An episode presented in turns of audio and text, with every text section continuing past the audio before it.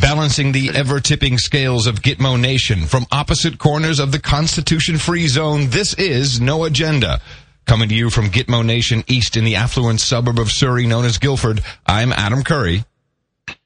And I'm John C. Dvorak, Gitmo Nation North, or actually West. I don't know. I'm in Silicon Valley. West, of course. That's Gitmo Nation West. West. Come on, you should know that. I, you know, it changes. It moves around. It's a moving target. It's not going to be Gitmo Nation anymore after the election. Oh no. what will we have to talk about then? I don't know. Probably something worse. No, no, no. It's going further into Gitmo Nation. Ah. Could be. Hey, it's uh, it's good to be back in the UK, back into the news cycle. Boy, is it different.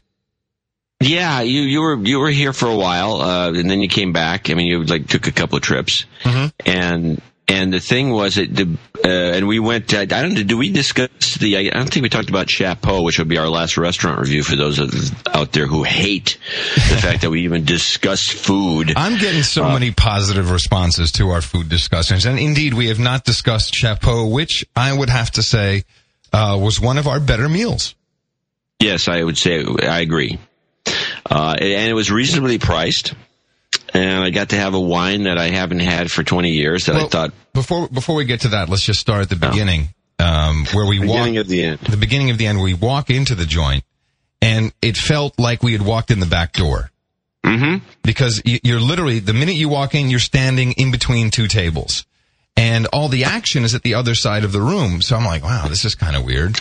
I'm still wondering whether we did walk into the back door. yeah, absolutely. That's probably what happened.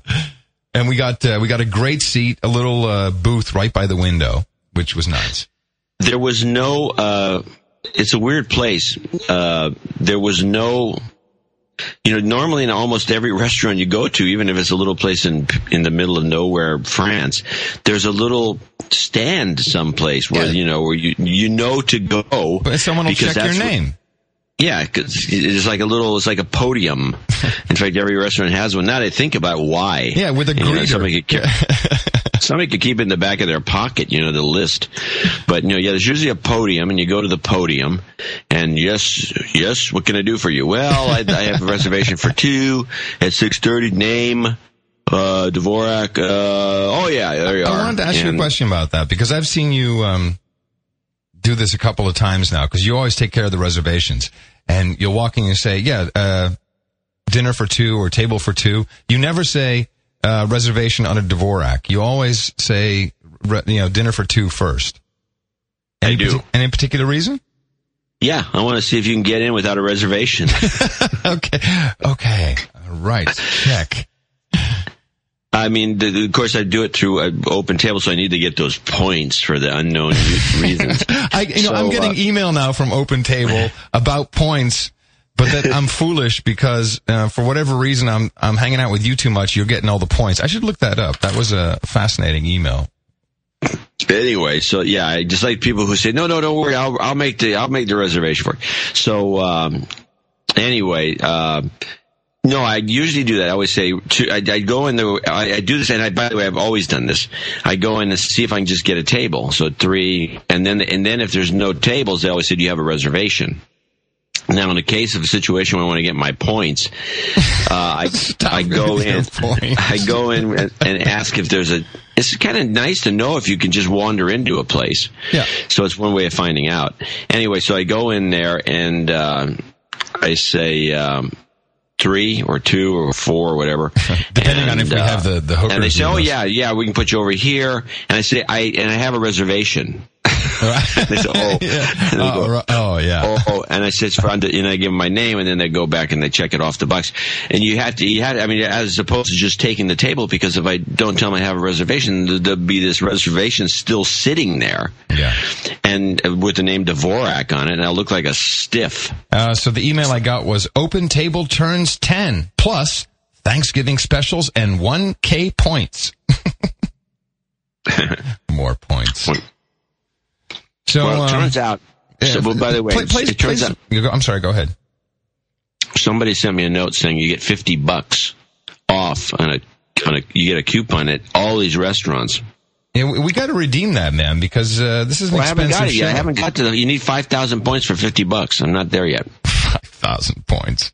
We need to go to some one one k point restaurants. That's what we need to do. I've do. only done that once. I've actually tried to slip a couple one k restaurants in on our little uh, Which one? soirees. I don't recognize any on the list. Uh, so, um, what was interesting to me was that uh, I think that it was like a family-run restaurant. Seemed like uh, a family of what would you say, Koreans, maybe? It looked like it, but if you look at the list, they're too French. Well, uh, Francois Wu. I'm saying. Yeah. And, Uh, well, I don't know. I- Every, everybody was there was Asian. We never saw anyone that wasn't Asian. place was packed But- and the service was very interesting because uh, although uh, efficient and prompt and attent, they did mess up a couple things, which was just unnecessary and dumb. I had a list of four things they screwed up.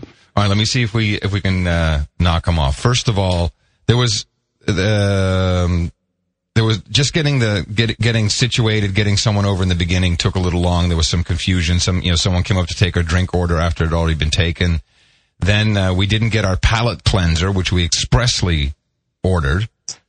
Right. They Um, had a, this is one of the few restaurants. There's a thing for people out there who really care. There's a, in a, in a higher end restaurant, this is not a high end place, it's kind of medium. But in high end restaurants, they usually give you one of these things free and they're called an entremet. And they're a little piece of, it's like usually a little sherbet or not, a sherbet, not, nothing with milk in it, but a, like a, a, like a fruit sorbet or something that just ah, kind of got a lot of acid. Sacre bleu, mon entrement et mon derrière. it's got a lot of acid and it's supposed to cleanse the palate for the next course. Hmm. And it's kind. This of one costs kind of nine bucks. This thing. this palate cleanser. Well, well, they, I I think it would be funnier to have a restaurant say palate cleanser. You know, they have a price. Then, they- then they come out with a toothbrush. Oh, this restaurant did did have some gimmicks. Um, but anyway, then they, um, I had you had asked for the l- lamb. I'm going to say rare, Yes. and I had asked for the beef medium. And although I did get the beef and you did get the lamb, uh, they made the beef medium and the uh, or the beef rare and the lamb medium. yes, which was annoying to say the least. Somewhat, I bitched. Somewhat, yeah. And It wasn't bad, but the but it would the lamb. You know, the lamb should have been rare. Actually, the beef was good because it was rare. I don't know why you keep ordering medium. well. I don't like rare. You ate the thing up like you were just. You, I'm surprised you Excuse didn't. me. You know. Excuse me. I didn't finish it, and I said, "Here, would you like this?" I can't finish it Okay. because it was just like grossing me out. But I didn't want to say, "Hey, I'm really grossed out by this," you know, piece of rotting Bloody flesh, bloody flesh on my plate. Would you like to harsh that down? And you always would do what you always do. Hey, um. Could you put this in uh, in a box for my dog? I really do have a dog, and then uh, put the bread in there, and you're like taking everything off the table. Hey, this scrap here. Wait a minute. Wait, there's a crumb. Like, give that put in there, and uh, you know I'm like, yeah, put the salt and pepper shakers in there. Go ahead, man. Put it all in the box. They don't do. By the way, they don't do that doggy bags in Europe. No, Uh, do not try this in Europe. do not try this in Europe. But I do have a dog. And, Yes, and uh, we feed we feed our dogs all of them scraps Mm-hmm. as much as we can, or we make our own dog food. And um, so I'm not lying. I'm not taking the food home to eat it because I, since it was uh, overcooked. And um, but here's the thing: you didn't know. I didn't tell you this. They didn't put anything in there except the one piece of meat. Oh, they didn't put the bread in. You asked. Um, you expressly asked for the bread. Exactly. Oh, what a cheap bastards! Ah, they just. It ooh, I, I think they just fell off the list. Well, I mean, it's just like they were they were careless. It was a careless. Yeah. The service was extremely careless. Yeah. It, the, but the food made up for it, and what really uh, the appetizer. We need to talk about that about that for a second. Appetizer, we had. Didn't we have two separate appetizers and then a? Um, I think I ha- what did I have, John? we had something in the middle too. I don't remember. Okay, the most. We Mem- had some sort of salad or something. yeah, but it was good. It was good. Oh, crap, No, the appetizers were good, Yeah, but of although course, not apparently not memorable. So the wine, though, this was uh, this was a funny moment, um, where you had uh, found what you would call a gem, and I'll let you uh, expand on what it was in a second. And uh, so you know, the waiter comes over and and uh, you say, "Hey, this is Yeah. really uh, amazing that this wine is on the menu. You you know you can't get this anywhere." The guy's like, "Ah, yeah, we got it," and, you, and then you took it one step further. No, no, the guy made a then no, no, the no, guy no, wait, made a no, no, snide no, wait, comment. wait, wait, wait, no, no, no. The snide comment came after that because he was being nice at first, and then he went, "Look, I can't get this anywhere in San Francisco." And then the guy said, "Well, maybe you need to go find a better place," which tripped me out. And and it, when you're like, "Snap," you had nothing to say, I didn't have a comeback. zero comeback. you could have at least said, Uh, "Hey, you Korean fuck, who do you think you are?" Well, I did some research. yeah. The wine's not available. Well, where'd he get it from then? Obviously, some distributor came through town and they sold them, uh, you know, half the wine list, and but none of the none of the uh, local stores have it. And I just, you know, I looked it up on the internet. As a matter of fact, it's hard. This stuff's hard to find. It's been hard to find for years. Okay, so tell uh, tell the audience what it was. It was a Chateau Canon from Canon Fronsac. It wasn't from Saint-Emilion, and it was a it was a 2005. And it's I think that it's it's one of these that I think from the new owners.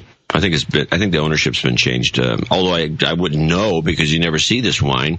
You see a lot of other Fronsacs and Canon Fronsacs, which is a very specific area of Bordeaux that's used to be extremely popular. Apparently, at least if you read the literature in the 1600s or something like that because it's a little closer to Paris. But um, I've always liked these wines from this area because they have a distinctive flavor that's kind of it's unique and tasty.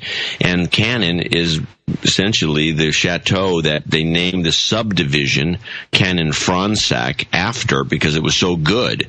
And in fact, the wine was tasty. Yeah, it was outstanding and a great value. It was, uh, I believe, sixty dollars for the bottle. Yeah, it was sixty bucks. A, you know, if that's if you if we were in Paris, that wine would have been probably a hundred. And by the way, when I say a reasonable price, that's all relative, obviously. And for these restaurants, that's a very good deal because for people out there who you know are wondering, oh, well, that's pretty high. Should, well, I only pay eight. But the um, fact is, the restaurants we've been going to until we downgraded, Until we downgraded. Oh my goodness. until we downgraded, it was like pulling teeth to find a wine under a hundred dollars. Yeah, the um, the total bill for this, I believe, was two hundred and thirty dollars. About as expensive as the other restaurant, the previous one we went to.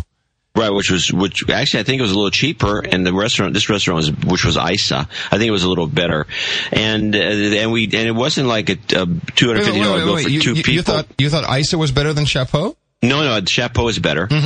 I, say, I say it was better and cheaper is what I'm trying to get to. Okay. And and for uh, people out there, you know, 250 bucks. This one, this meal had we didn't. There wasn't anything that we didn't do except that we didn't have any after dinner drinks. Although I think we had a white. Okay, We had, we had a, a, we had a white wine to start with. we had a white wine to start with, a full bottle of wine, and then I think we had an after dinner uh, sauterne or something. Oh, and and of course Oh. the pièce de résistance, Exactly.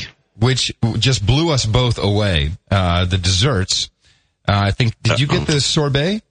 Oh wait, the pièce de resistance for me was the guy slipping us a sauterne that wasn't the one we ordered. Oh yeah, true. Another faux pas. I mean, Yeah. this place things. These guys have a lot of A lot I mean, of man, guts. A lot of guts. Lot We, of- you know, we should go back there and say, you know what, you you know, we, we thought you were pretty good, but you're off the list now. Because of your give them a shitty service. because of their screw ups. Very cute at the end there, though. They give you a, a little hat, of course, chapeau being uh, French for hat, and your bill is in there. I want to take a dump in it. Um, it's a hat. It's an actual hat. Yeah, it was a real hat.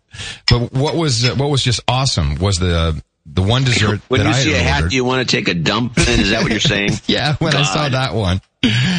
Uh, I was a little annoyed by the service, but it, it evened out because the food was so good. And at the end, let me get to it.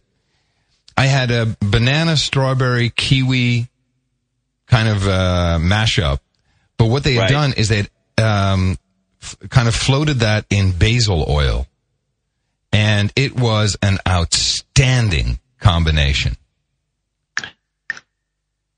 I'm glad you remembered that because I actually forgot it. But now that you mention it, I was stunned by this dessert. It was one of the tastiest things, combinations of flavors. But then we have, we're taking about we're talking about classic, like you know, uh, combinations of like a custard, a banana, a Yeah. strawberry, something else. But with this basil oil, Oh. it just took this thing to another dimension. For some reason, it was absolutely phenomenal. And and and basil, you know, I I associate that with uh, some Italian dishes, certainly more hearty, you know, not something sweet. And, Right. But but when you combine it with those other sweet fruits, it is. I mean, it absolutely heavenly. Amazing. Yeah, I mean, I was, I was, I was stunned. So um, anyway, that's our review of Chapeau in San Francisco. If you happen to be going by, when you go in, if anyone comes into San Francisco Tell, and tell them Devo- tell him Dvorak sent you. No, it's, they'll go in there and say, "I understand your service is kind of crappy, although your food's good." Yeah. Hey, let me take a dump in that hat of yours.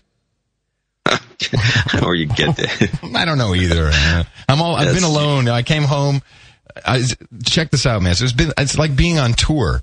You know, first three weeks in San Francisco, then we I rushed back to the you know the surprise party in uh, in Amsterdam, then flew out almost a day after we got back, and uh, for another full week in San Francisco, Los Angeles, and uh, I come home and you know, I've delayed flights, and so I'm home late, and everyone's kind of getting ready because Patricia, Christina, and uh, Dexter, Christina's boyfriend, they all went to Holland yesterday. So I've been home alone for two days. Me and the admin, the stuff that piles up in a few weeks' time is just so un- not just frightening but annoying. It's like an albatross. Like what? What are you talking about? It's just stacks and stacks of envelopes that have to be opened and dealt with. And it's amazing 'cause when I go through it, the actual signal to noise ratio is very low. I mean, yeah, there's, you know, there's like basic utilities, uh, a couple of bills, you know, but uh, honestly, 150 envelopes. And it's all kinds of bullshit that really doesn't need any attention at all. Is, you know, overkill. And you have to wade through all of it. Ugh, I hate it.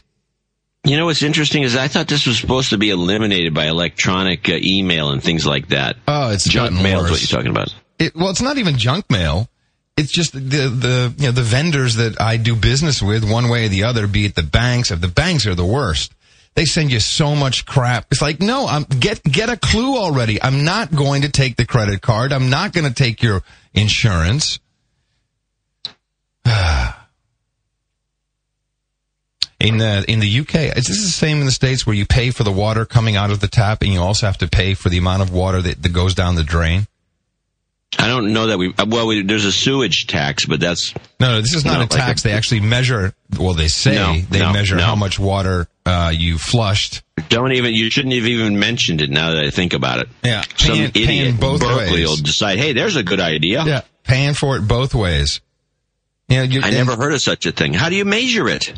Let me see. Let me go grab a bill. Let me see how what they say. Hold on. Do they have a, a, a- a meter on your on your outflow? Uh, They have a meter on my ass. They can see how much is coming out. How much farting are you doing? Hold on. Hold on. Uh, uh, let me see. They me meter see. everything for carbon Here, credits. here it is. Here it is. Check it out. So services, your water services bill for 15th April 2008 to 2 October 2008, 191 pounds 80, consisting of water. Uh, wait, wait, wait, wait, wait, wait, wait. Yes. What's the period of time for 191 pounds, which to us Americans is about $350? Yeah, April to October. April, May, June. So a six month bill. Yeah, six month bill. It's not bad. Okay, in that time, um, 100, uh, oh, interesting. This is, so they just, this isn't, oh man, I gotta go check my meter. So here it is. They, this is, how do they know? Well, they basically say, okay, you, the estimate that you use, you know how they do that where, um, you get an estimated charge and then, you know, when you move, then they throw a $20,000 bill at you.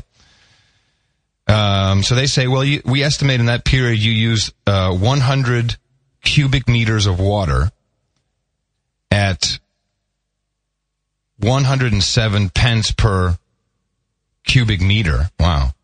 So that's 118 pounds. And then they say, well, since you used 100 cubic meters. Your wastewater was also 100 cubic meters Oh. at 51 pounds, uh, pence. They're just per- basically doubling. Oh, this is chicken. Isn't that horrible? By the way, what if you just drank all the water and peed elsewhere? I bet I could prove it. I, that- I can prove I, I used that water and I pissed it down someone else's toilet. You've got to compensate him and bill him more. Could be. Can happen. Gitmo Nation. Well, that's pretty ridiculous. Yeah. How So- can the English public put up with this crap? Well, it's funny you you mention that because um, there the English public has snapped. I came back and the whole country is in an uproar. I'd already read about it. Um, you know, the last day I was in Los Angeles before I got on the plane, I was like, "What the hell is going on?" Um, an absolute uproar. I'm talking about ten minutes a 10 minute long discussion items, uh, uh, reporters live on the scene at the top of the news, the 10 o'clock BBC news, not ITV or Channel 4, but the BBC news. All of the news outlets were doing it. You know, the BBC 24 news channel. These, um, two, uh, two, um, presenters. One of them, uh, well, you probably know both of them. Uh, one is Russell Brand. He's No. uh, he's the guy who hosted the MTV Awards. He's an English uh, comedian. He's also in that movie uh, Forgetting Sarah, I think it's called. Uh, kind of rock and roll looking guy. It looks a bit like Michael Butler. Okay. And um, Jonathan Ross, who is uh, of course you know the top talk show host, has his Friday night show, makes six million pounds a year. Jonathan Ross uh, is the high, I think, the highest paid quote entertainer uh, on the BBC, and of course the BBC is publicly funded. So people are always bitching about it. And Russell Brand is also uh, reasonably, uh, I think he's up there in salary. But anyway, they uh, they made they did a show together. I think it was Russell Brand's show, and Jonathan Ross came on, and you know, the here are two guys who probably uh, off the radio they're really funny together because they're probably really good friends. But then they got together, and it just became a, tr- a trumping, one doing crazier than the other. And they called up uh, an actor, Andrew Sachs, um, who was Manuel in Fawlty Towers. And, you know, and so they're just talking trash into his, uh, into his voicemail because the guy didn't pick up. And then at one point, Jonathan Ross says, well, and he literally says this. He says, oh, go ahead, Russell. Just, you know, tell him that you fucked his granddaughter, which apparently is true. Um, and then, you know, it just went, it went downhill from there, right? So if anything, there should be an outrage because it was not funny. It was just dumb. But this has resulted in a huge, I mean, just, John, astronomical front page of the Financial Times even. You know, the BBC, it's gone too far and this has to stop. And uh, Russell Brand resigned. Jonathan Ross, you know, uh, suspended for 12 weeks without pay. Um, you know, the, the director general had to give public statements and everyone's, you know, and now what's happening, they're saying, well, the BBC clearly needs more and tighter editorial controls. It's really amazing to see what's happening. So from two ends, one, the public, they, they're so frustrated and angry that here was an opportunity, I believe, you know, to yell at, so because basically Jonathan Ross and Russell Brand are public servants if you look at it the way the payments are structured to the BBC. To just, you know, get pissed off like they were, like they were, um, bank executives getting bailed out. You know, it's just huge outrage. So you bas- are you telling me that there was a pent up hostility towards the BBC? I, I think towards authority in general, and perhaps in particular, um, people who are doing quite well, doing seemingly nothing. and, but then Well, what's that's everybody in broadcasting. exactly. But so now what's happened on the on the political side is it's it's really being. I can see it happening. They're grasping this. You know, it's like we need stricter uh, editorial controls, and you know what that does to the DNA of a broadcast company? It makes everyone afraid to say anything. Right. It ruins everything. Yeah. And so the, the BBC was just basically, you know, if you believe in Naomi Wolf's shock doctrine theory, then wow, they got a, they got a clubbing on this one. Well, you know, the BBC has been um, pretty. Uh, I mean, they've been. It's been a weird operation for the last number of years in terms of its politics. They've been extremely politically slanted. No kidding. And uh, I don't know that the public, you know, so we have a, a one of our uh, talk show right wing talk show characters. Actually, is more of a, a, libertarian type, I guess, but uh, who's uh, popular and successful is Michael Savage, and he has this thesis that. Um, and of course, anyone who listens to the show knows that I, and you, I, you to a lesser extent, but you know, right wing talk shows are extremely uh, uh, popular and well produced, and it's a shame that the uh, liberals uh, don't listen to them because there's a lot of inter- besides there's the a lot of entertainment value, learning. there's A lot of learning. Yeah. Well, it's not learning as much as it's interesting perspectives that need to be addressed. He has this thesis that the reason that American newspapers are doing so bad, uh, in terms of they're losing, they just keep losing circulation. And he went through all the numbers every, over the last quarter. I mean, every, no matter, even the Times, everybody's just like losing numbers like there's no tomorrow. Kids don't read these things. Uh, and the public is getting tired of it. And I think as a lot of it has to do with what came out in a Pew research report, uh, showing the, doing an analysis of every story written about the Obama uh, McCain campaign with a you know, even though we already we already knew this, even though there was some denial for a few years, and the denial went away, which is that the media is extremely liberal. And the Pew Research report showed that, you know, 80% of the Obama stories were positive about Obama and 20% of the McCain stories were positive about McCain. Uh, and it was overt. We're not talking about something that was like mild. It was overt up, you know, positive writing about one guy and overt negative writing you know about what? I, you other. know what I'd call this, John? Because I, I totally agree with uh, with what's taking what you're saying is taking place, and really, when you look at it, the elite, I call them, you know, the elitist media, and we're definitely. uh, Part of us is elitist, which is you know really West Coast, East Coast. It talks to a very small audience. This the Jon Stewart show has a very small audience, uh, much much smaller than um, the NASCAR country and Western media, what I call it, uh, which uh, Rush Limbaugh or or many other forms of um, news and, and entertainment, which is meant for a broad audience. As a broadcaster, it was hammered into me: go broad, go broad, because you will wind up with no audience. And I believe that's what's happening to these newspapers. That's his theory. That's my theory. And well, it's his theory too. So you're in agreement. You should you guys should get together for a drink. Anyway, the uh, the point is is that you know the the public. Hey, excuse you know, me, they, excuse me. You, you wouldn't be jealous if I got together with him and had a drink? Yeah, get my, get him a, get an autograph. anyway, get a free book from the guy. He's always giving his books away. So um, anyway, the point is is that the audience uh, can only put up with so much of it because they have an opinion, and they just keep having this stuff thrown in their face. You just you know constantly. Um, a lot of it's just BS, and you can tell and you know it after a while. I mean, you just sense it. The public is becoming more. It's becoming like Russia, you know, where they, where the population before the, in fact, to this day, they're extremely skeptical of, Yeah. of any kind of reporting. Yeah, exactly. And you know, you have a public that's so skeptical because the media is not really doing its job. It's just promoting its personal agenda, even though they deny it because oh, we're supposed to be so objective. uh, but the fact of the matter is, you know, it's all might as well all be like democracy now, where they might where they just at least let you know where they At stand. least they're up front. Yeah. Uh, I mean, it's nobody's fooling anybody with that show, and uh, instead of trying to trick you, and I think the public resents it at some point, or they get sick of it, or they or they just get tired of it, and uh, I don't know. And the, and the news choices, of course, which is what you know. If you listen to the the um, right, if you want to call them right wing philosophers, but the people that are conservative that took over the country for a while, uh, they had this thing, which I always thought uh, Richard Viguerie, who is one of the great uh, direct marketing people, and but he does mostly political stuff um, in history. Wrote a bunch of books. He writes, he tells you how to do all this stuff. And you know, these guys. A lot of people have great skills, and all you have to do is read their book, and you can, you can pick up all the tips. you can do it too. Viguerie says that, and I've always agreed with this. He says it's not so much the, the way they write the stories; it's the stories that decide to cover.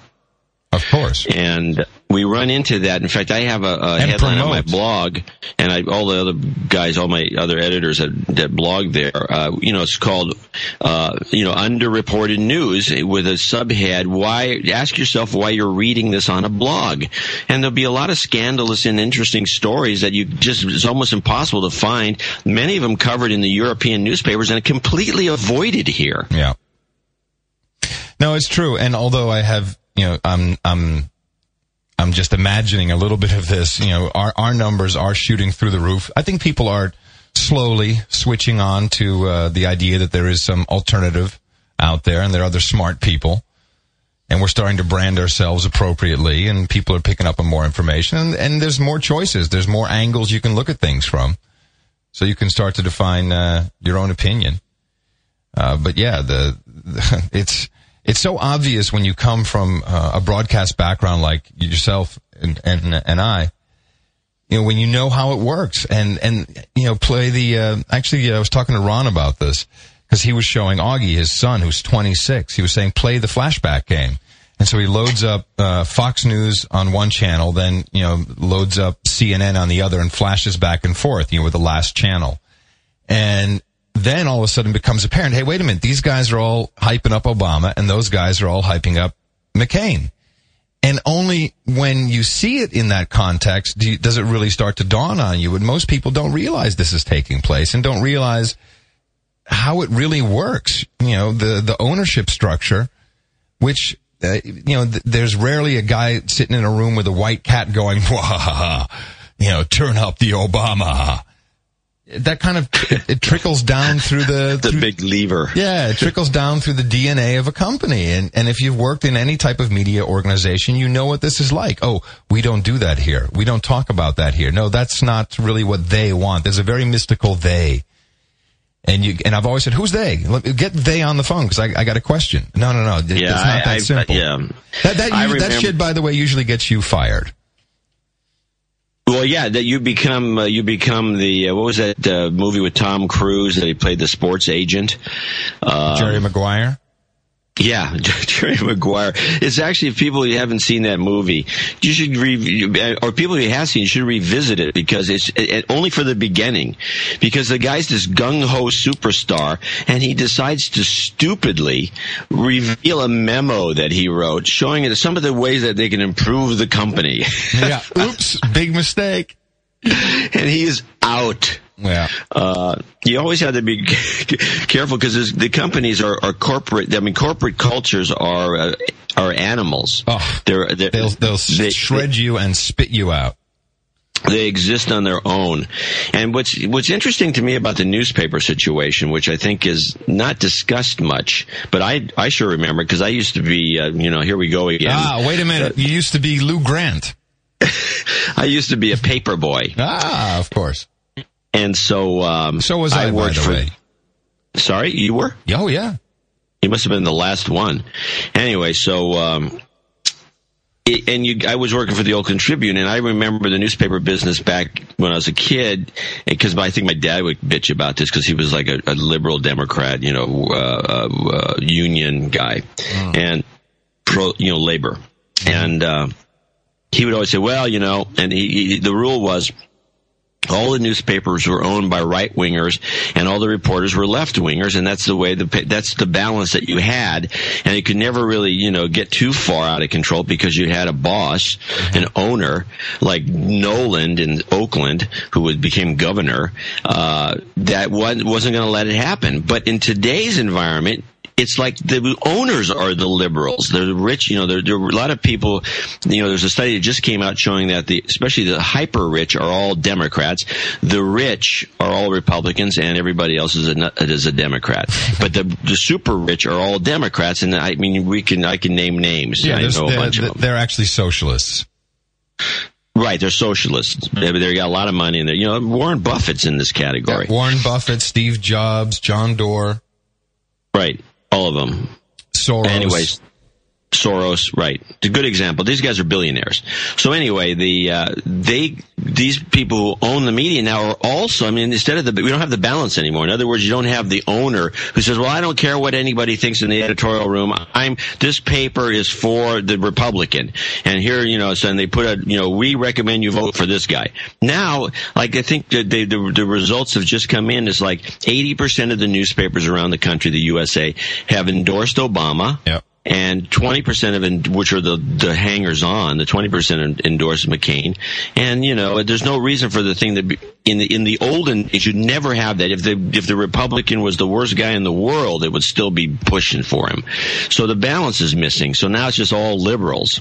I'm sure you caught that Obama threw, uh, three, uh, journalists off of his plane, all three whose newspapers had, uh, uh endorsed McCain. No, I didn't know this. Oh yeah, and uh, it, it, was under the guise of well, you know, uh, we need to let some other uh, reporters on, and the reporters replacing them, I think, was like Ebony magazine and Jet magazine. Yeah. No. Yeah, yeah, yeah, really? yeah. Yeah, it's pretty funny.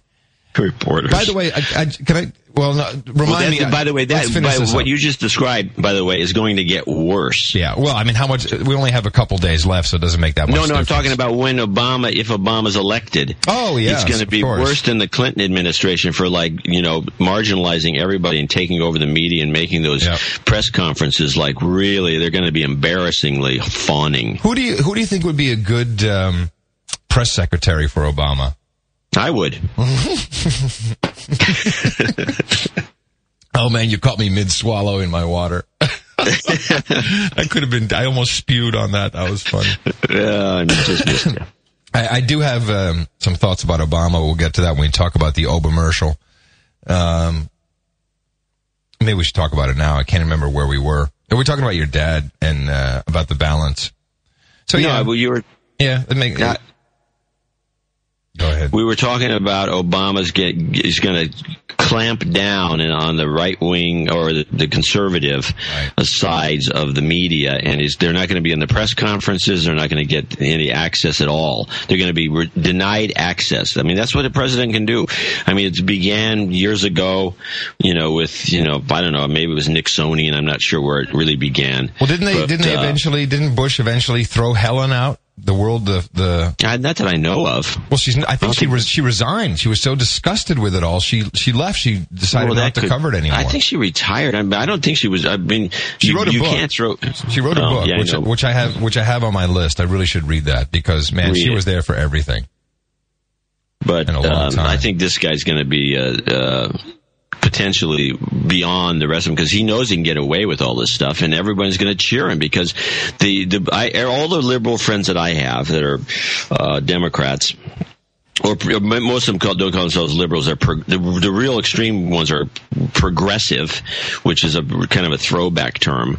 Uh, they are so irked at being cut out of the deal for so long that they're going to be. I mean, they'd be cheering Hitler just to give you a perspective on how, um, well, I can't say Europe, but certainly the, the United Kingdom is looking at these last days uh, before the election, and they are following it quite closely. They have uh, uh, the reporters on the ground. They have they're using studios in Washington uh, with audiences, and those are pretty funny actually because you know they'll have a panel of uh, two or three Obama people, two or three McCain people. One will be like a Republican, not affiliated with the campaign, and there's usually one person who is eh, actually in the campaign. But the audience, it's like, I love it. You can pick them out. You know, the audience is so stacked. You know, uh, they went to central casting and said, give me some Republicans, give me some Democrats, give me some undecideds. And literally the Republicans are great. You know, they're like 16 year old boys, you know, full, full suits, ties, you know, very articulate and very, you know, you just want to slap them upside the head. One of those uh, little bastards. Oxford debaters. Yo, exactly on the debate team, and then you you can see which ones are. Uh, I mean, you can just tell, right? It's it's totally stacked. But what's really interesting is the main thrust of the conversation I picked up on is that it's really the question about race, which I see. Well, I saw less of that in the U.S. in the last four or five weeks than uh, just the little amount that I've uh, watched of coverage here in the UK, and um, and they really go in in depth into this into this uh, question of, of race and you know where are we going to get a uh, the Bradley effect, um, all, all, these different things, and there was one woman who was, it was a, a news piece and I don't know who she was. And she said something really interesting. She said, just so, she was black. She said, just so you know, Obama is, is not an African American. He does not come from slave roots. Ergo, he does not necessarily represent the African Americans in the United States. And it didn't really, it didn't really hit me until I realized that that's, that's a, really an interesting statement. Um, and it just shows you how racist people actually are because they are judging, in many cases, judging his perceived culture and background based upon his skin color and not really on his real background, which indeed has nothing to do with uh, Afri- African Americans descendants from slaves. Yeah, no, this is a specific type of African American. He's obviously an African American. But this issue came up, you missed it probably. Uh, this came up in this election cycle uh, during the early primaries uh, when he was running against Hillary. Mm-hmm. This became a huge issue for a couple of weeks. It was brought up by the Sharptons or this, you know, the black, uh, the, the, you know, the people that, you know, that marginalized. One, oh, is, is, this when uh, is this when Al Sharpton tried to say off camera? Oh, I don't like the way he talks no, that was Jesse people? Jackson. Oh, Jesse Jackson, right? But it was it was one of those guys. They brought it up, and it became kind of an issue. He's not really black, or he's and I think it was it may have been Sharpton, but it was one of these guys that said he's not black enough. And then they started talking about but, the do, but, do but am I crazy, or is that the most racist thing you can say? it's pretty bad. I mean that that But- seems like an outrageous racist comment to me. Well, nobody calls anybody on it. They're given a pass on this stuff, and that's just the way it goes. Now, and nobody, you know, was not going to give them a pass on it. It's like, oh, you know, bring it up some other time. Now, the thing that's interesting is that I Bring it up have some a, other time. I'm sorry. Shut up. Bring it up some other time, will you?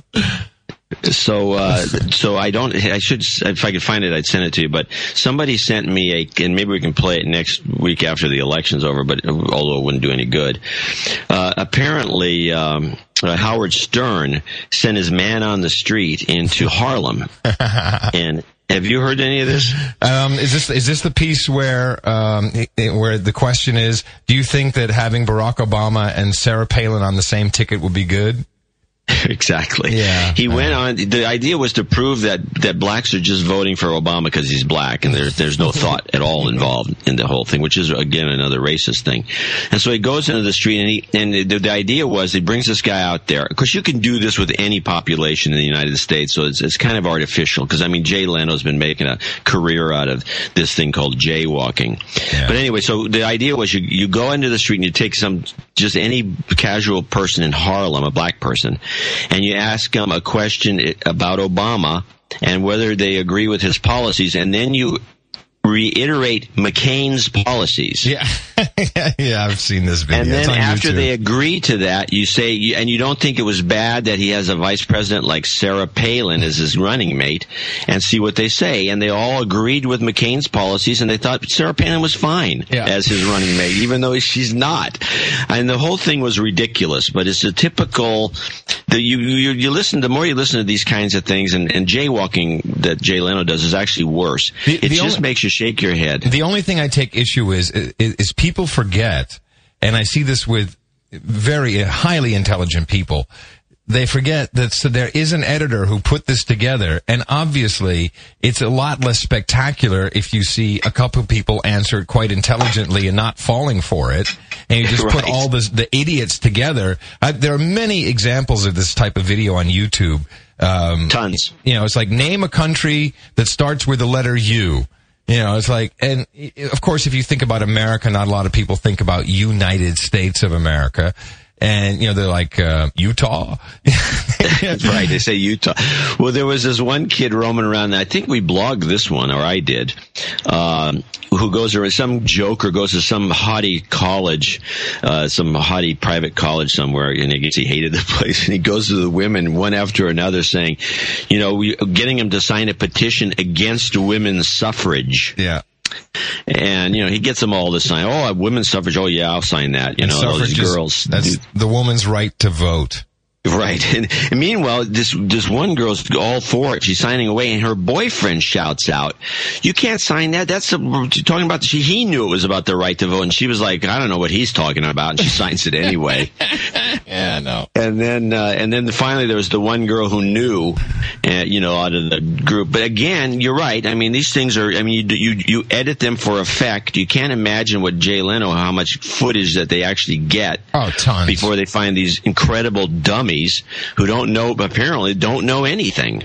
So from that very perspective, and, and this is a unique perspective that John and I have because we know how television works and how it's, how it's made. And I, and I probably know more of the dirty tricks, um, because I, MTV is full of them. And they're not considered dirty or bad, by the way. We just do it as a force of nature.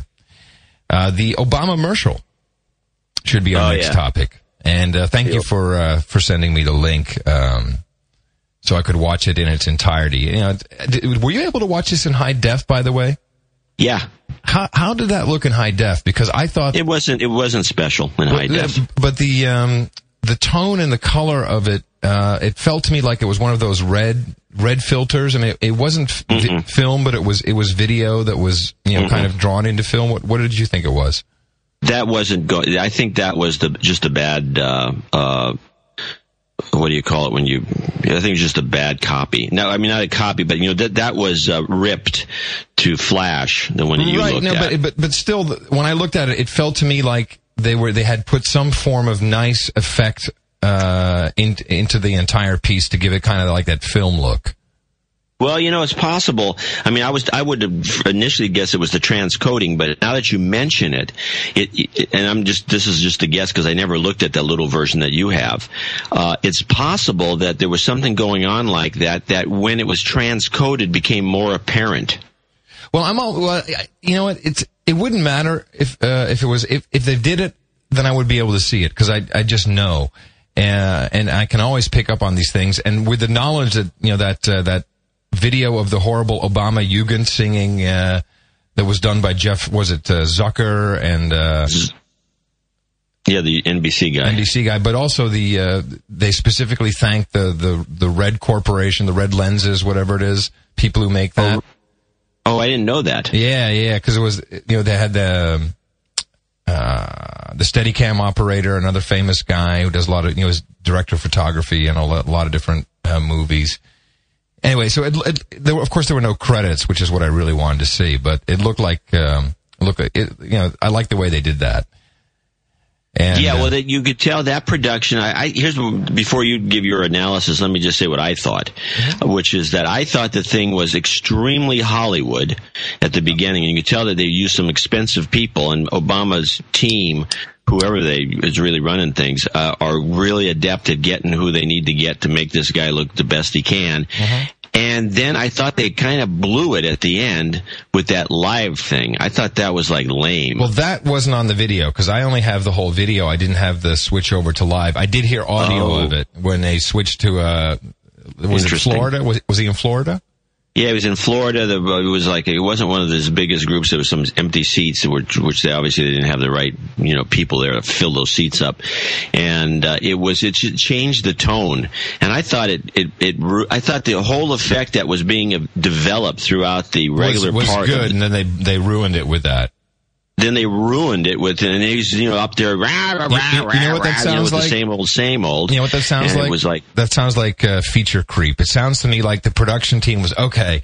We're gonna make this beautiful video, and then we're gonna switch live via satellite to Florida, and it'll be a beautiful thing. That that feels like a director who was just given a little bit too much rope. could be. Yeah, But it was. It, I think. It, I think whatever impact the first part of it had, which I guess is all you saw. I didn't know that it, that other part wasn't at the end. I would have gotten you a copy. Um, and then they, you know, it, it was like, wow, what an amazingly well produced, uh, good. You know, see, the guy wasn't pushing it too far. It was just well.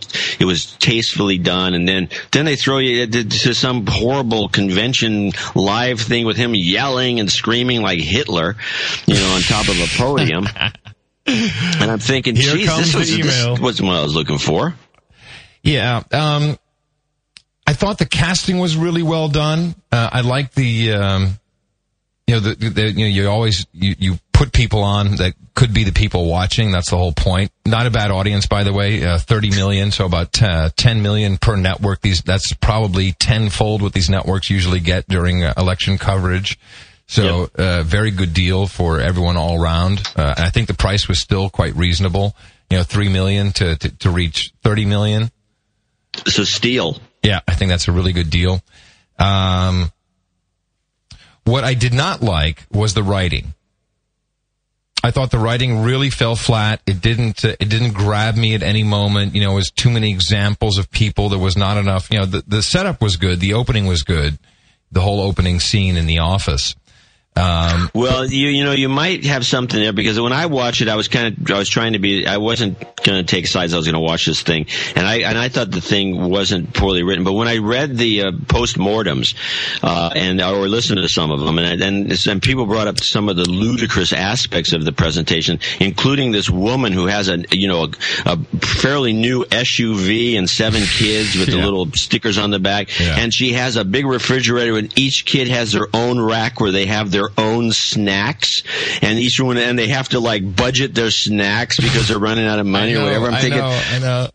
what are you kidding me? Yeah, yeah, yeah. And they, do they have their uniforms on? Because I don't uh, remember. the little, little kids surprised they didn't have their armbands. so, by the way, that's what we're going to do. We're going to bring out some Obama armbands. I think they're, they're they would be great. awesome! It's going to be a hit. Um, I got to get a hold of our T-shirt guy, and he'll, I'm gonna see if he can do armbands for us. So we'll probably sell those. I got to find it. out whether we can use the logo or not. I looked into it. I did find the company that made it. They did all the branding for the Obama campaign. Oh, who? Um, I'll look it up. Okay, but we should bring that up to the, our listeners because it's interesting because it's extremely Madison Avenue. They got the logo. They got the, you know, the certain font that they use commonly. Those posters like the Obama, you know, hope, dope, smoke, whatever those things say, those were done by independent artists on the side. There's a lot of independent art that kind of came into the campaign that they've adopted. But in fact, the, the actual messaging, and you can see it at the Democratic National Convention, it's extremely, uh, you know, it's art directed. Yeah. And you, you know, everyone would hold up the same poster and then they'd hold up another one and there'd be a bunch of, I, I blogged this and I showed a lot of examples yeah. of it you, and these goons would come in with their, you know, they wore looked like one of those guys that, that works on the roadway. Yeah, you, you, you, never see a home, orange. you never see a homemade sign in the background, and, and, unless it's an extraordinary one. Well, they would take, they would hustle over there and grab the guy, and I don't know if they beat him up, but it's possible they clubbed him, and then they give him a regular, tased him, they tased him, give him a regular sign that he's supposed to be holding, and so it was, it was extremely orchestrated to kind of a sick. I mean, I thought it was, it lost a lot. There's a lot of soullessness to the uh, to the Democratic National so, Convention. So, so here's what I here's that. what I missed, John, in the in the writing. Okay, because I see this as a show you know, and uh, the the McCain uh, Palin part of the show. You know, it's like uh, like on Happy Days. You know, sometimes you just don't see a lot of Richie. You know, that's just the way this, that's the way miniseries work. So now we've got uh, the funds, we've got uh, Obama uh, right front and center but there was no motivation. There was no, you know, we're, we're the youngest country. Look at Europe. They're three times as old as we are. We have a very dynamic, great, you know, force. We, we love to get the shit done. Americans are awesome. The young people are really going to make stuff happen and we're making this change and we have this hope for them. It wasn't. It was all for people who, the way I, the way I felt the writing was, it came across as, okay, you know, yeah, I, am middle class, you know, uh, I'll, let me be upper middle class. Um, you know, save me. That's basically what it was. There was no inspiration for the country. Did, did, no, uh, the messaging is all, uh, and people have pointed this out before. Most of Obama's messaging is negative. Not not negative campaigning. I'm talking about negative messaging. The country's screwed up. You know, we've got to turn around. We've got to fix things. We've got to redistribute the wealth. We've got to make things more fair. It's all, it's all these bad things. That, he's not saying anything bad against McCain, well, even though he does. He calls him Bush every time they turn around, which seems like an insult if you ask me. So, oh no, Obama's not doing any negative campaigning. Well, I think calling John McCain Bush is yeah, negative that's, that's campaigning. Negative. You, you, know the thing about. Uh, so here's what here's the here's the latest trip he's on, uh, and I want to remind our listeners that uh, neither John or I are voting for either candidate. Um, they're calling me a socialist. Well, yeah, I do remember in kindergarten, I do remember sharing my toys and giving my friend half of my peanut butter sandwich. I'm like, that is, that is, I don't understand why they don't rip into him on this. That's a really bad analogy because it's a little different when the teacher forces you to give up half of your peanut butter sandwich. That's, you know, there's a big Yeah, difference. Yeah, no, that's a good point. But uh, well, I mean, he gets away with anything he wants to get away with. Because let's face it, this it's a long. Uh, I mean, it, it's decided by the uh, people who'd be criticizing him that they're not going to. He, he gets a pass on everything. So, I, so I've, I, you know, I, I know John McCain makes no chance unless, unless there's an interesting twist at the, just at the very end, the final series, the final in the series, unless they have rigged the voting machines and then John McCain wins, uh, that would be a very interesting turn in the whole plot. But I'm just going to presume that uh, Obama becomes president. So I'm really looking into what he's doing. And I'm looking at, at the plans, which are all on the website, barackobama.com. And really, what I'm seeing is doubling of the military, uh, doubling of homeland security uh, resources, and I see new internet everywhere, databases everywhere. I mean, and it's right there. I mean, th- th- there's stuff in there about, you know, working with private industry and government to create, you know, a new, safer internet. I'm like, huh? you know, um, and, and you could, and, and you can see all these little things that he's done throughout his uh, career as a senator. You can, you know, these, these little, little bills that are put in, these one paragraph bills basically creating some kind of commission for this or commission for that or who's going to determine what's safe on the internet. You know, there's another commission. And he's passed all these bills and it's like, to me, it seems like a beautiful puzzle that's now coming together. And I look at this policy and I'm like, wow, you know, that's sure hope and change, but you know, there's a lot of details on, uh, on, on what he's going to do with, uh, tax credit refunds, refundable tax credits and, uh, and, and his, his health insurance plan, but not a lot of detail on all this other stuff. And it seems, seems quite far reaching in many cases. Yeah, well, it could be militaristic for all we know. I mean, nobody's gonna, you know, nobody breaks any of this stuff down. They're just, you know, working 14 hours a day for Obama. I mean, I got a note from somebody the other day that was like, uh, Yes, when you forwarded Say- me. Yeah, I forwarded to you. Well, you know, I would like to get together sometime, you know, but I'm down in New Mexico. You know, as a person from the Bay Area. Yeah. I'm down in New Mexico working 14 hours a day for the Obama campaign. Boy, I would glad when this election's over. And then you have your next door neighbor who's like at Obama camp. Uh, and these people are just, I mean, amazing job of creating a, uh, a bunch of vol, I mean, this just shows you, by the way, that volunteerism is alive and well and not ma- many people take advantage of it. But people do like to get involved in movements that are historic and or even interesting or fun, uh, and and literally uh, work themselves to death on behalf of somebody else who they'll probably never meet, or they might meet in you know some some sort of a line, you know, where they're all standing there and the, guy's basically you know giving a fish fist thing, bing, bing, bing, down the line as fast as he can to get out of there, and uh, that's it. So, I'm thinking, what a thankless job.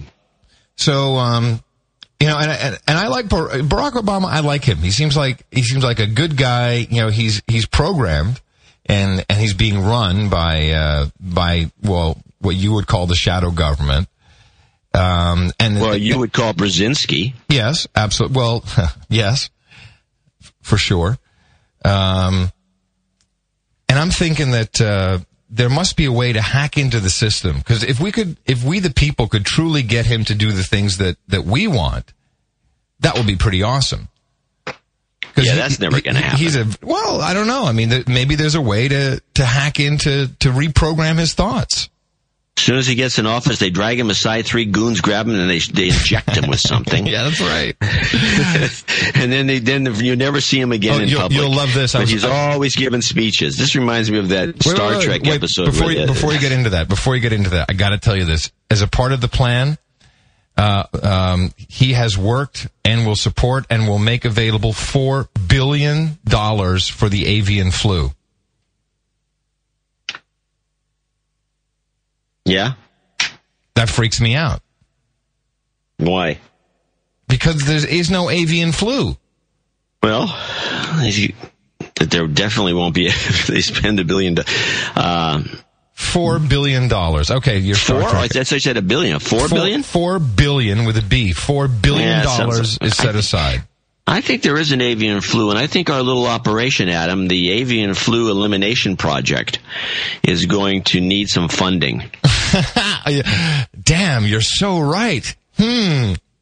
We must get on this immediately. Oh my goodness. Okay, yeah, the Star Trek episode. Yeah, they go the Star Trek, one of the older ones. Everyone who's seen Star Trek, just you know, the original series, probably seen it a million times. But this is the one where they show up on this planet. The place is fascist, and then they find the guy who's running the place. Everyone's wearing Nazi armbands and whatever, and the, the guy who's running the place, some old, some guy from you know, from the Federation or whatever they, or you know, whatever they, I forgot what it's called, but the uh, he's the, one of the Star Trek guys. He's like a guy that was sent out on a different mission, and next thing you know, he's now a, he's essentially a, a fascist. And then they de- determined, of course, that he was uh, he just did the fascist thing to try to straighten out what was an out of control society, and they got carried away. And then some evil people, uh, because he became so popular, they drugged him and made him do their bidding, you know, behind a glass wall, and they had to rescue him and then take him off these drugs so he could say no, you know, we got, I, so he could give his last speech and say this is all wrong, wrong, wrong, and then of course then they shoot him, the bad, you know, the bad guys do, and then they arrest the Nazis, and it's just it was actually a, one of the better stories. It was very interesting. It's um, Wizard of Oz. Well, not really, but okay. In a way, in in the metaphoric sense that uh, the seeming power really is powerless. Yeah, well, that's true. The the guy was a phony, but but he wasn't like. The difference is that one was unwitting and the other one was, you know, volunteer. So the- it's slightly different. The Manchurian Candidate. Well, there's that too.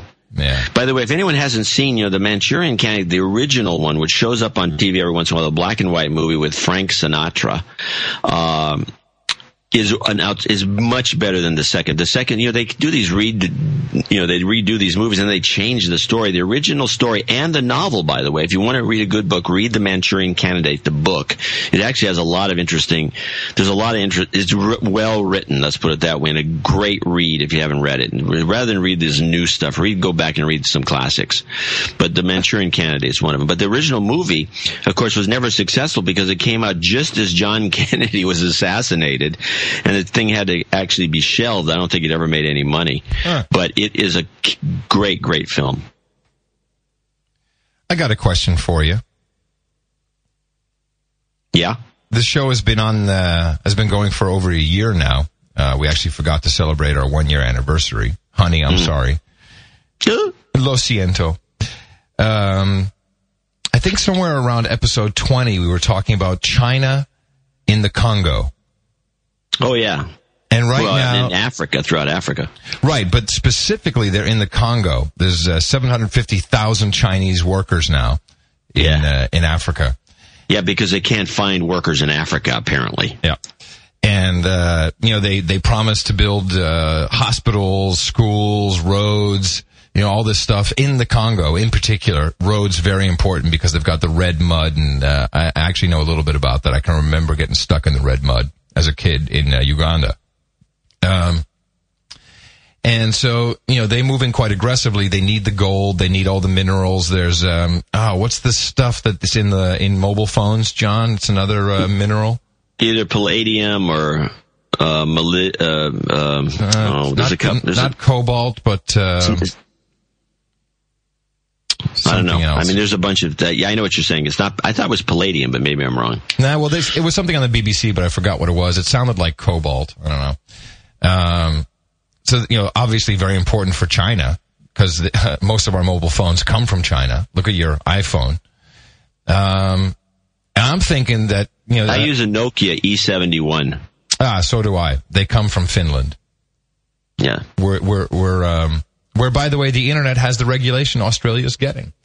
Um, but anyway, so the Chinese move in pretty aggressively. This has only been going for about a year. And in fact, if, uh, you know, well, if you've been listening to the show, you know that John and I are a fan of, um uh, Confessions of an Economic Hitman, the book, John Perkins.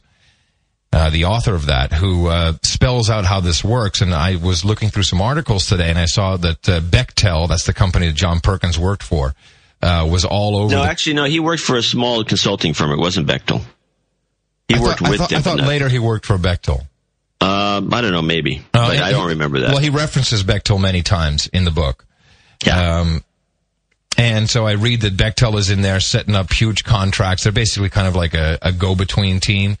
And the the way uh, John Perkins explains it is so first, you know, the, uh, the economic hitmen go in. They, you know, they find they they find out who um, who they need to bribe, and they give them hundreds of millions of dollars, and they sign off. They basically sign their their countries away, and then those contracts go to mainly uh, U.S. Uh, companies.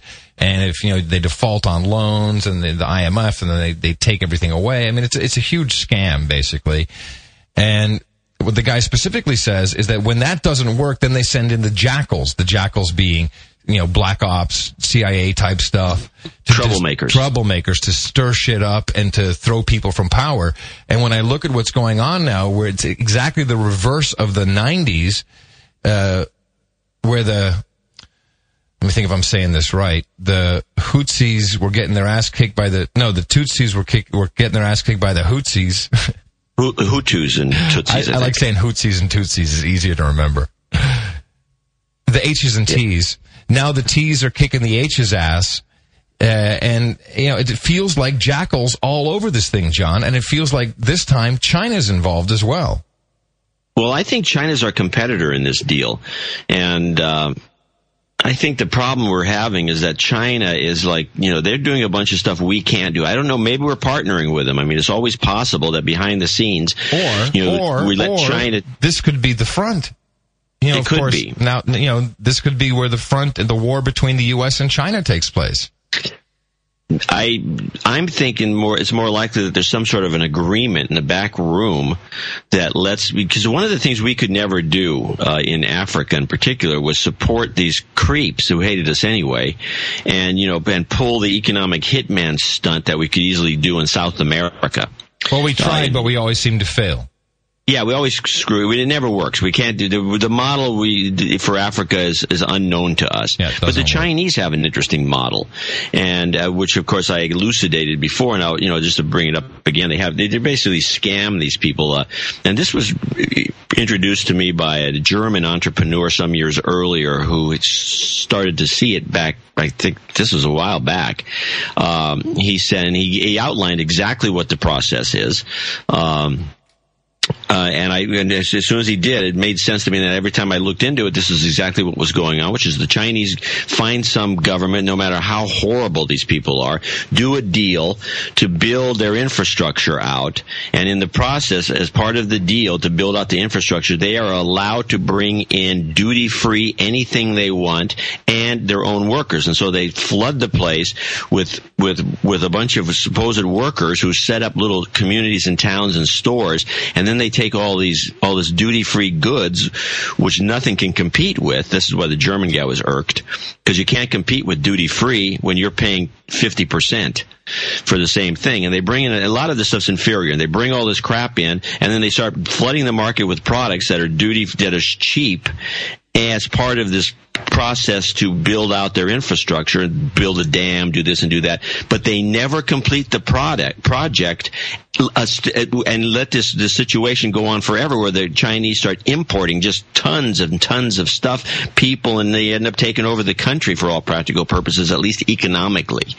And uh, it's an it's something we, we, I mean, we don't have the. It's just nothing we would do. Am I crazy? But is that not exactly what's taking place with uh, Europe and the United States? Aren't the Chinese doing exactly that? Aren't they bringing stuff in cons- constantly? Maybe they're taking us over very quietly, economically in the background, just by importing all this stuff. I mean, they've got all kinds of, you know, new. Uh, they've negotiated, I'm sure, with with all these uh, sovereign wealth funds. I'm sure they've negotiated many of the import contracts Maybe that's maybe that's their whole modus operandi. Well, the problem with doing that to us, first of all, is the uh, we, it's not they're not doing it as a cheat. In other words, slipping in some crazy idea so they can get the stuff in duty free. I mean, there's already duty free, but and and, and the other thing is most of this what we're paying them with is not uh, it's not minerals it's not you know as much, I mean I think the Canadians ship them a lot of logs but we don't really ship them anything that's anything other than essentially debt that yeah. they own. Here take some take some of our credit cards. Take some of our debt. Uh, oh by the way can we borrow more money from you? Uh, so I'm wondering who's scamming who in this deal.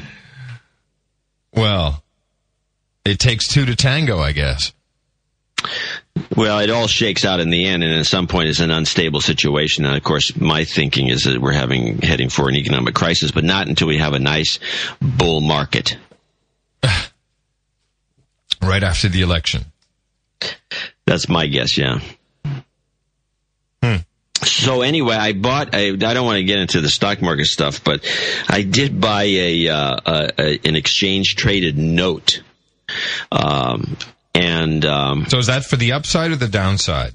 It's a downside. It's a double short, actually, and it is, it is an exchange traded note, which is one of these crazy financial vehicles. And this one is created by the Deutsche Bank in Germany. And if anyone wants to know what it is, you can look it up. It's DTO. It's a oil short for it's a commodity purchase, but it's not. It's a short, but it's done as an exchange traded note, so you just trade it openly on the market. But it's it, but it's it's it's structured like a. Um, uh, credit default swap. Is In other words, it's one of these crazy things that it doesn't, you know, it's like a one of these investment concepts, right? so yeah. So so apparently, when you buy, I, would recommend people just somehow get one and buy it and sell it. I don't care, but you want to get it long enough so they have to send you the uh, the document which explains it. So it came in the mail the other day, and I've been itching to get a hold of one of these things because I know the exchange, all these crazy ideas that have been these these financial vehicles or whatever they want to call them. I've always wanted to get a hold of one of the documents that explains how it works. So what's the uh, what's the value of uh, one uh, one of these ETNs? An ETN, uh, I, well, that's it's kind of explained. There is none. In fact, it's the whole thing is something like a house of cards. So you have to get in, and you don't want to hold them forever. Although they expire, this one expires in 2036, but they, you can trade it on the stock exchange. But anyway, so I got the document finally. It showed up. Holy so, mackerel! So is this you got? this is like you're uh, you're kind of betting against the house where you say, okay, I'm going to put five thousand into this ETN, and and you have a mark point where you bought in, and then depending on what it does, you you you win or you lose. Yeah, pretty much. Okay. And um, so tell me about the document. It, the document is the size of the Manhattan phone book. it's, I mean, it costs like 10 bucks to ship me this oh, thing. Man. It's huge. And I mean, I, and I'm, now I've realized that no matter what happens with this ETN, this document has got to be the greatest cocktail party conversation piece ever. Because I've I've gotten documents from companies, you know, doing IPOs, and you've seen these things. Is it really thin paper and, and really small print? No, it was small print, but it's not necessarily thin paper. Mm-hmm. But it's just regular, you know, laser jet paper. Right. But the thing is so big and it's a convoluted mess. No, you wouldn't. It would take you a year or two to read it. Right. Be, and it's if you could. And it's one thing after another, and how the bank does this and that. And anyway, it's worth the price of admission just to get this this big piece of paperwork in the mail. You go, Holy crap! I didn't know it was this complicated. But that's what a lot of these, uh, you know, these crazy investment, you know, creations are. They're just, you know, was, like uh, some. I was watching. Like uh, guys, uh, I'm sorry. It's like these guys say nobody can understand them. Well, I was watching CNBC um, Friday as they were wrapping up. Uh, oh, Erin Burnett. God, I'm in love with her. Oh, I love her so much. She's, She's so, everybody's favorite. Oh my god, I, I, could live with her. I, I would worship her. I could live with her. I could. Uh, I wouldn't even have to have sex, just just to lay next to her. Yeah, I'm, I'm sure you wouldn't get any from her either. Uh, so. Uh, uh, anyway, so um, Bernanke was on, and Bernanke around two o'clock Friday afternoon Eastern time, he uh, he starts doing this live speech, and they and they already have the speech. So at a certain point, when it gets kind of boring or long or whatever, you know, they just tune out, and then they start talking about what he hasn't even talked about because they've been sent the speech ahead of time, and um, and essentially what the message was, um, that they're tr- that they can't find a way to put into place um, a U.S. government backed government sponsored enterprise. So what they're saying is, you know, the the more the the pyramid of mortgages that exists today, you know, kind of winding up with uh, Fannie Mae, Freddie Mac, that that cannot exist without explicit backing from the government. And they're talking about this this way of doing it called um, covered bonds. Hmm. Have you heard of this? No, but I'm sure I will. Yeah, so essentially, you know, there's there's bonds that the U.S. government guarantees, and so that would be the vehicle. I mean, it's it's it's really it's quite interesting to see because that is one of the big changes that they're making now uh, Mm. into this uh, into the new global economic order, as uh, Sarkozy and Gordon Brown are calling it, and Merkel. I believe So Andrew- in Merkel. Andrew Horowitz wrote in his uh, online uh, news thing or uh, blog, the, the Disciplined Investor. Uh, he, and I'm going to blog it too, which is that apparently 60 billion dollars of that bailout are going to salaries and uh, bonuses for the oh, yeah. executives. Oh yeah, this guy's getting five hundred million dollars. Absolutely, Yeah. absolutely. And the New York Times had a great uh, piece um, where the, a reporter called into an employee conference call. so somehow he got the, and this is what a what a huge lack of security these things are. Oh, you know, yeah. the, the stuff that's discussed on conference calls is just outrageous. I mean, if you, and and we're probably really bad at it at Mevio. Um, so he called in and, you know, the question was asked, so what are we going to do with the money? Well, we are, we're going to make acquisitions. We're going to, you know, hold on to it for better times. But, you know, basically, no, we're not giving this to any smaller banks. No, this is not moving down the line. We're keeping it. So we can do business and acquisitions. Acquisitions, of course, mean fees and uh, bonuses. Right. But what's Yeah, very, a, sorry? I'm just say it's a scandal. Well, what's really interesting is that Barclays Bank here in the UK, which I also bank with, um, they went out and they raised seven billion pounds, like 12, 12 billion dollars from the Saudis, from the Middle East, because they didn't want to uh, take the government money. They were, they refused it, and everyone's like really tripping out over this. And so they gave it, you know, like a, a really sweetheart deal to uh, to some Middle Eastern uh, sovereign wealth funds, and so they're still independent. They're not. They don't belong to the government, which is uh, a very interesting move. Yeah, well, they'll probably still be in business someday. Exactly. And I was quite happy to see that.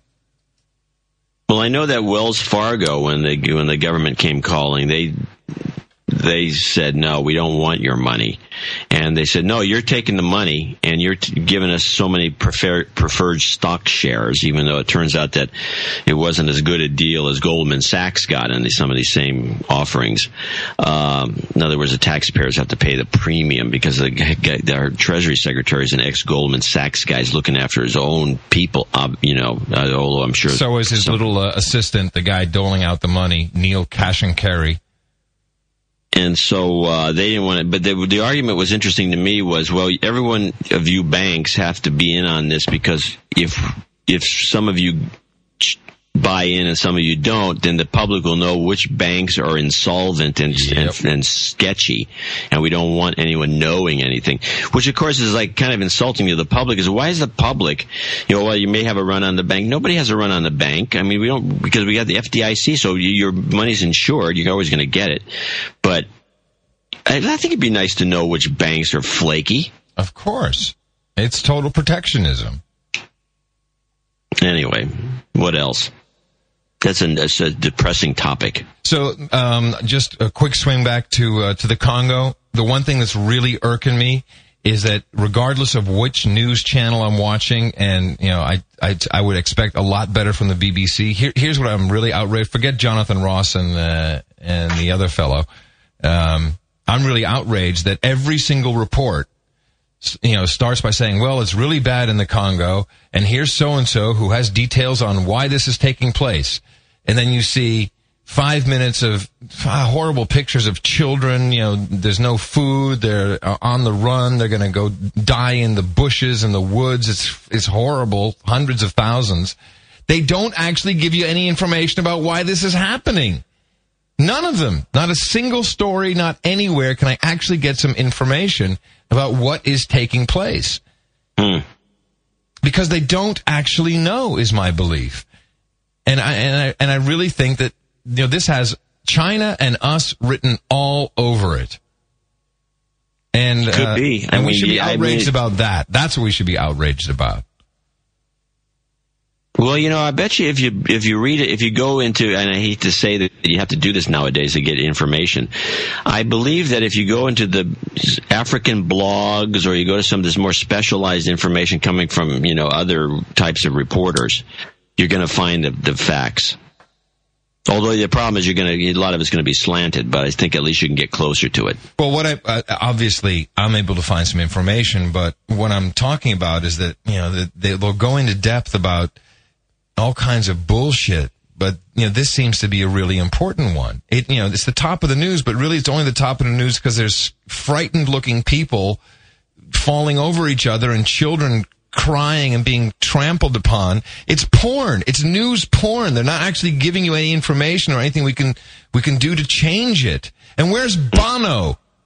He Where can is it? fix it. Bono and Bob. Come on, guys. Get out here. We need some help. Where's Bono? We got call up Ted Leonsis. Let's do live live nine.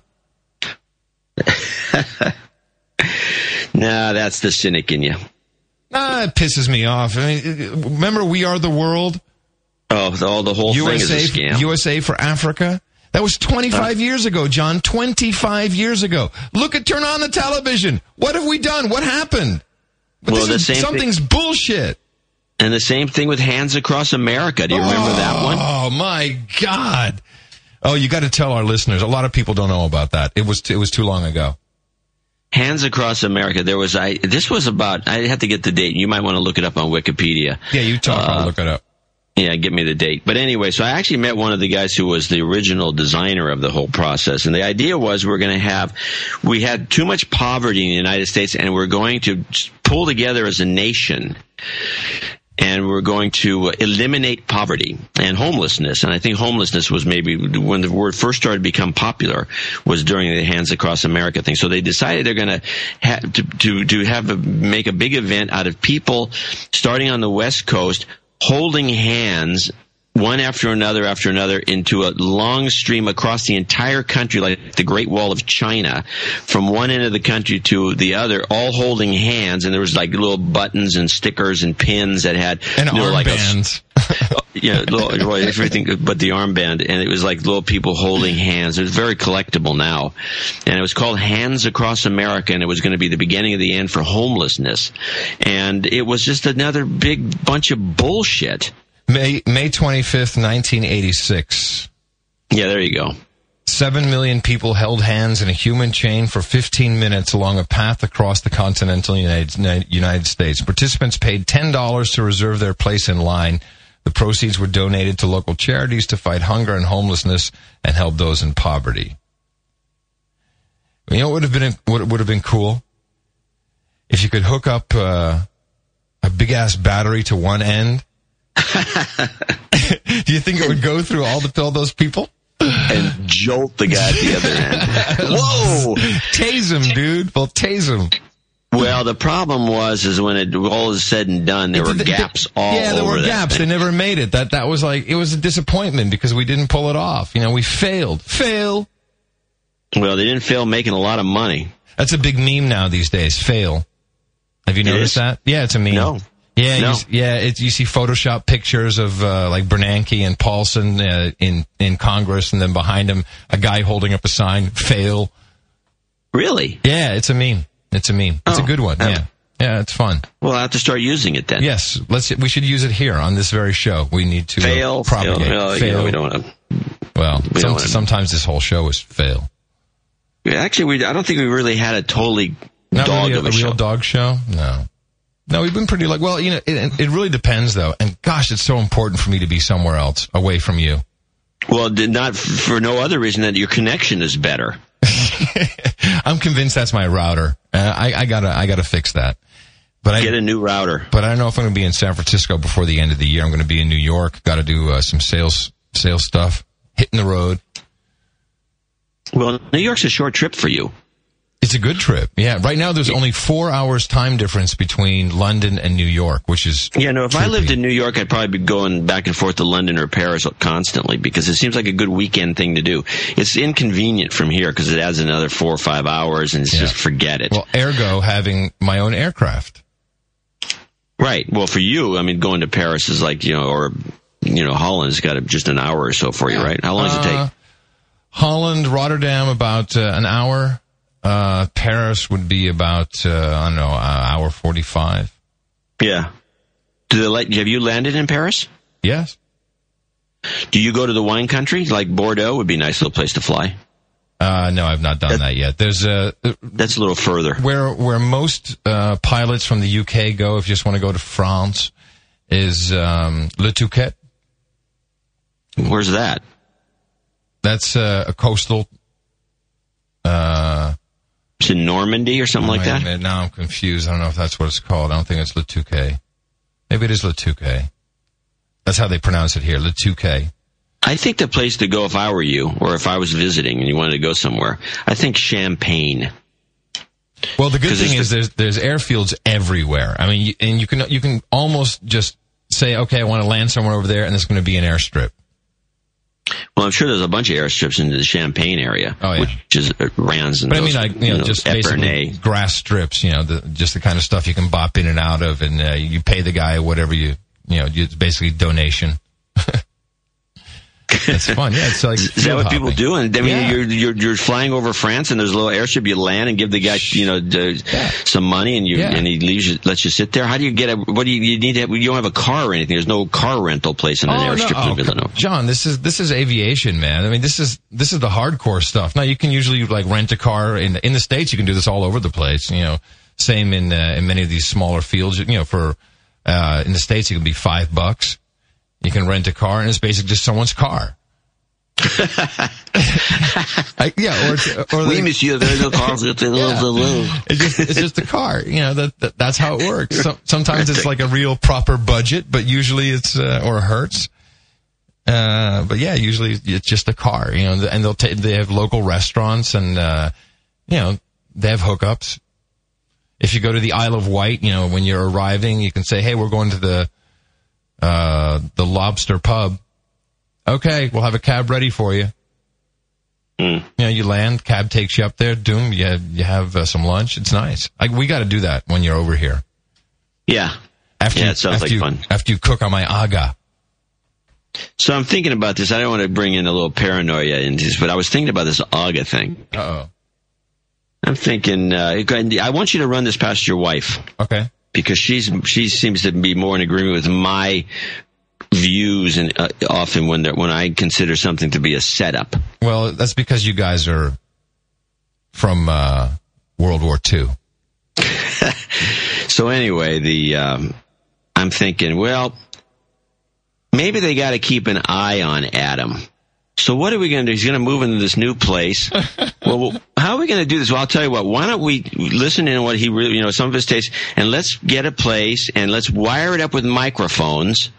And how are we going to make him buy this place? I, I know exactly how to do it. Let's put an aga Put an in. AGA in it, and I'll tell you, this idiot's going to buy the place, and he'll be in there. We'll have the whole place wired, and we can listen to his conversations twenty four seven, just in case.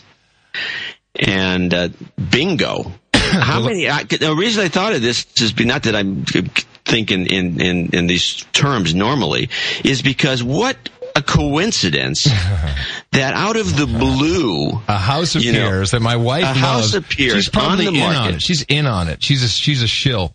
She's part Just- of this uh, black wait, flag operation. It, out of the blue, just as you're looking for a place, there's another house Hmm. with the stove you love, which are rare, by the way. This is not for people who want to know about this stove. I've never heard of anybody even owning one. Now we have two of them, and it shows up, and you like being reeled in, or oh, so here's what I here's my thinking. okay. You got to get a. Although there could be hard wires, which is harder to deal with than uh, than bugs that are you know sending out transmissions. You have to bring an expert, a bug expert, to go through your house and make sure the place isn't wired for sound. No, I think quite the opposite. I need to find the main transmission unit, and then I got to jack that shit into the net so we can stream that for a fee. I'm I, totally.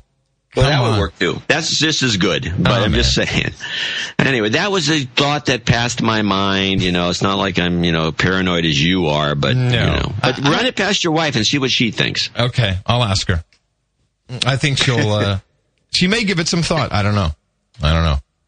She's coming back in about uh, an hour or so. Man, tr- outrageous audience again last night. Her first live show. Yeah. Yeah, yeah. It's like thirty-five percent market share. It's unbelievable. Well, that thing probably has legs. Then she'll be making money for a few years on that deal. Yeah, well, she starts uh, Holland's Got Talent in February. So Wow. it's just it's just you know she just bops from one to the other. It's awesome, and she's so multi-talented. Well, you know, it's, it sounds like easy money. I, I keep telling her she's she's buying me my next plane. Yeah, you can get a nice. Uh, what do you think you're going to get? Well, What do you got your eye? You got a twin engine in mind? uh, not necessarily. There's You can really blast around in one of those things. well, but the, not, yeah. I don't know. I mean, I, I like the Piper uh, Meridian, which is pressurized single engine uh, turboprop. Uh, which you know, the, you know, the requirement is it has to have s- uh, steps in the back that open up. Otherwise, my wife won't fly with me over the uh, ocean. Uh, and so, Oh, and, and, I, right. I want to get high enough so that you know there's no turbulence. So that's when I, oh, I need pressurized. But also How, the what, what's the ceiling on that thing? uh, twenty two thousand feet. Well, you're going to. I don't think that's high enough, but okay. Oh yeah, it is. It's Sounds it's- right in the middle of the clouds at 22, isn't it? No, no, twenty-two thousand feet. No, you're way above the clouds. I remember one time I was flying across country on some one of the first 767s, and then you know they typically fly around 36,000 feet, and they were bumping all over the place. and the pilot all says, right. Uh, it, it depends on where you are. Obviously, the, mountainous terrain will give you different height results. And the pilot says we're going to go up to 42,000 feet because the 767 just shoots right up to 42,000 feet where there's no turbulence, and we shot up to 40, and it was just like smooth as. A, and I'm always thinking you need to get to 42,000 feet to avoid all turbulence. So, um, so you know those clouds sometimes you see when you have that turbulence. So those, it's really the the cumulonimbus cloud, and it reaches up to forty-two thousand feet. The Nimbus. Yeah, the nimbus. Um, what's crazy is is you know so you see those at the bottom. So you you're flying around at a couple thousand feet, and if you were to fly into one of those, you actually this has happened before. You can get sucked up to forty thousand feet, and then blown down again.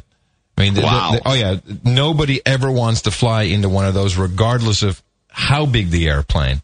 Yeah, I've heard that that a nimbus is a cloud that you do you fly way around. I was in Texas once, flying out of uh, Dallas on a, on a uh, this pilot. It was a it was a D, MD-80 or something like that, and the guy really liked it.